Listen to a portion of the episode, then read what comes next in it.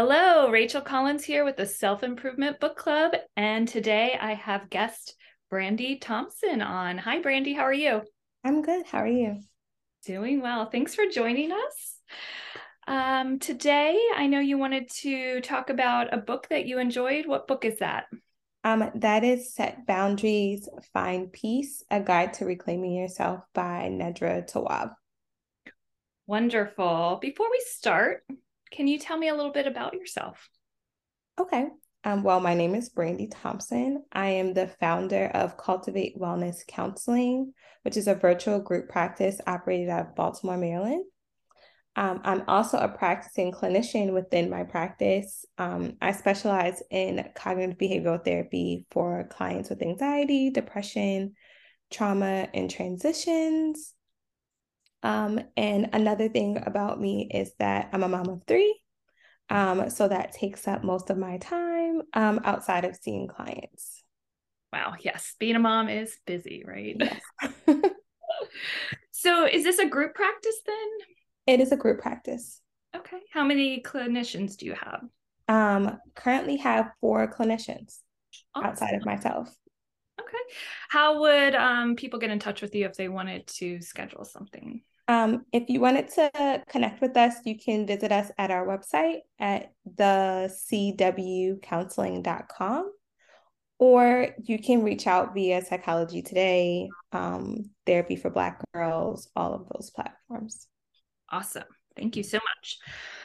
So, um, what type of books do you like to read typically? Um, I typically like self help books. I just feel like there's always more information out there that I can learn and that anyone else can learn.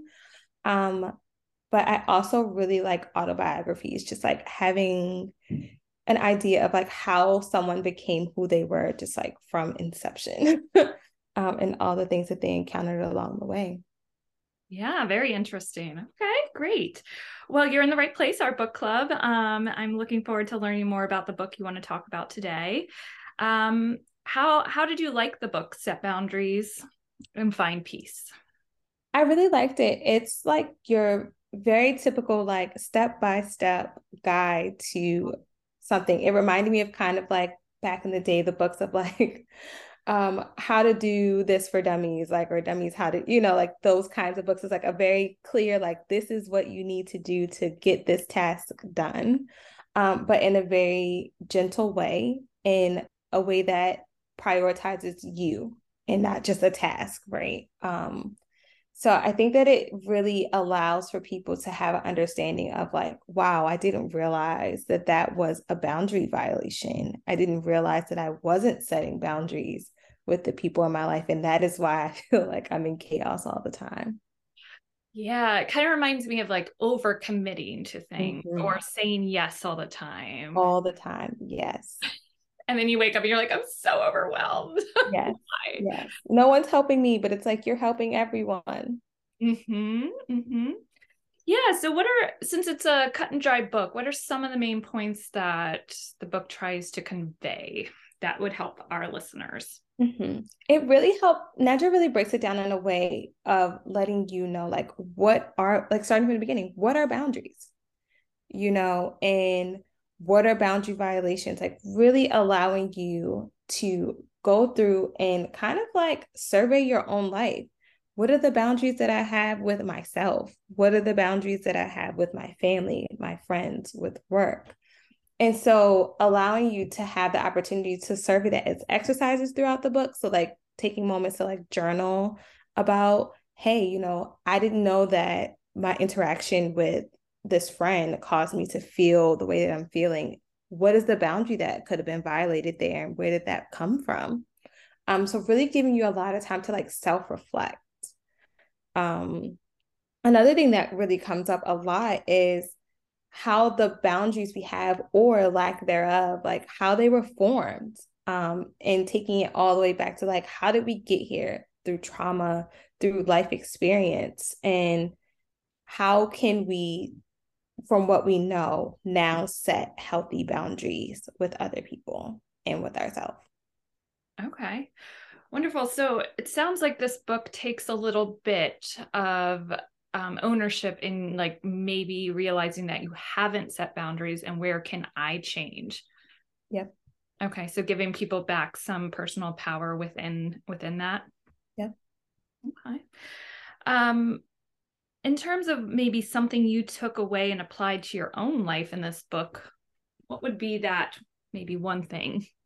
Um, I know for me, I have a pretty big family. And so one thing that's important for me was like setting boundaries with family because I myself am like a I call myself like a boundaries queen queen. like uh no, not doing that. Um, but with family, that's a lot harder. Mm-hmm. And so one thing that was important for me to take away was like, how can I set boundaries with my family, you know, with my husband, with my my mom, with everyone that still makes me feel comfortable um, because I know that I'm willing to help and I'm not willing to do it in that way. Um, and so, really, that was the biggest thing for me that I took away. Yeah, that kind of reminds me of the guilt that comes up when we do set, set boundaries. Mm-hmm. Mm-hmm. Does the book address the guilt part or feeling? Yes, actually, one quote I know that um a quote that like came up and I like highlighted because I like to highlight my books. Um was like if you want to feel guilty, set a limit with your family. and I was like, that's so true. Cause it's like I don't I don't wanna I do feel guilty and I do feel sad around having to set a boundary, but I also recognize that would I rather feel sad about, you know, telling someone I can't do something and prioritizing myself or would I rather feel sad about the fact that I'm overwhelmed and I feel like I'm doing too much? Yeah, so it's almost like both feelings will make you uncomfortable, but one feeling might make you uncomfortable and do the best for you and the other person in a way, yes. right? Mm-hmm. Does the book talk about people that push through boundaries even after you set them and how to deal with that? Yes, yes, she does. Um, she makes it a point to let you know that like when someone does violate the boundary that you've communicated to them you know that is a great time like a lot of time people still like try to avoid it of like i'm not even going to address it but she's like don't do that you have to address it you have to repeat hey we talked about last week that i did not like when we had conversations in which you raised your voice with me mm-hmm. right and so moving forward, I would like for our conversations to not lead to that. Or I'm not going to engage when our conversations are leading to that. So it's almost taking that approach of being clear, concise, stating the boundary again and again. Mm-hmm. Like it's okay to repeat yourself. Um, it's okay to say, you know what, and now I'm going to disengage because I've clearly stated what my boundary was time and time again. Um, and it feels like you're not respecting that boundary. Okay. Just curious, does it help with like assertive communication? Because to me, that feels like assertive communication, right? We're not being aggressive with the person, but we're not being that kind of passive aggressive either. Right. Yes. And I think it, it in a way it's empowering you to choose yourself and know that in choosing yourself you're not being you're not being selfish.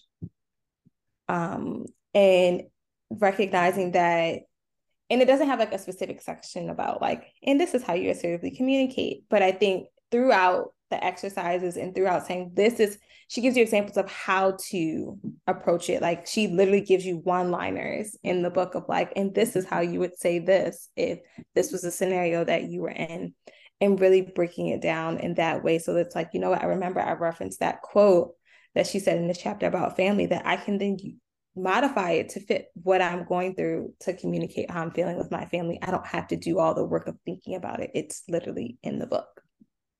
Okay. So it's like she gives you that that communication but maybe doesn't label it as assertive. Right. Right. Wonderful. Well, it sounds like a great book for anyone that wants to work on their boundaries.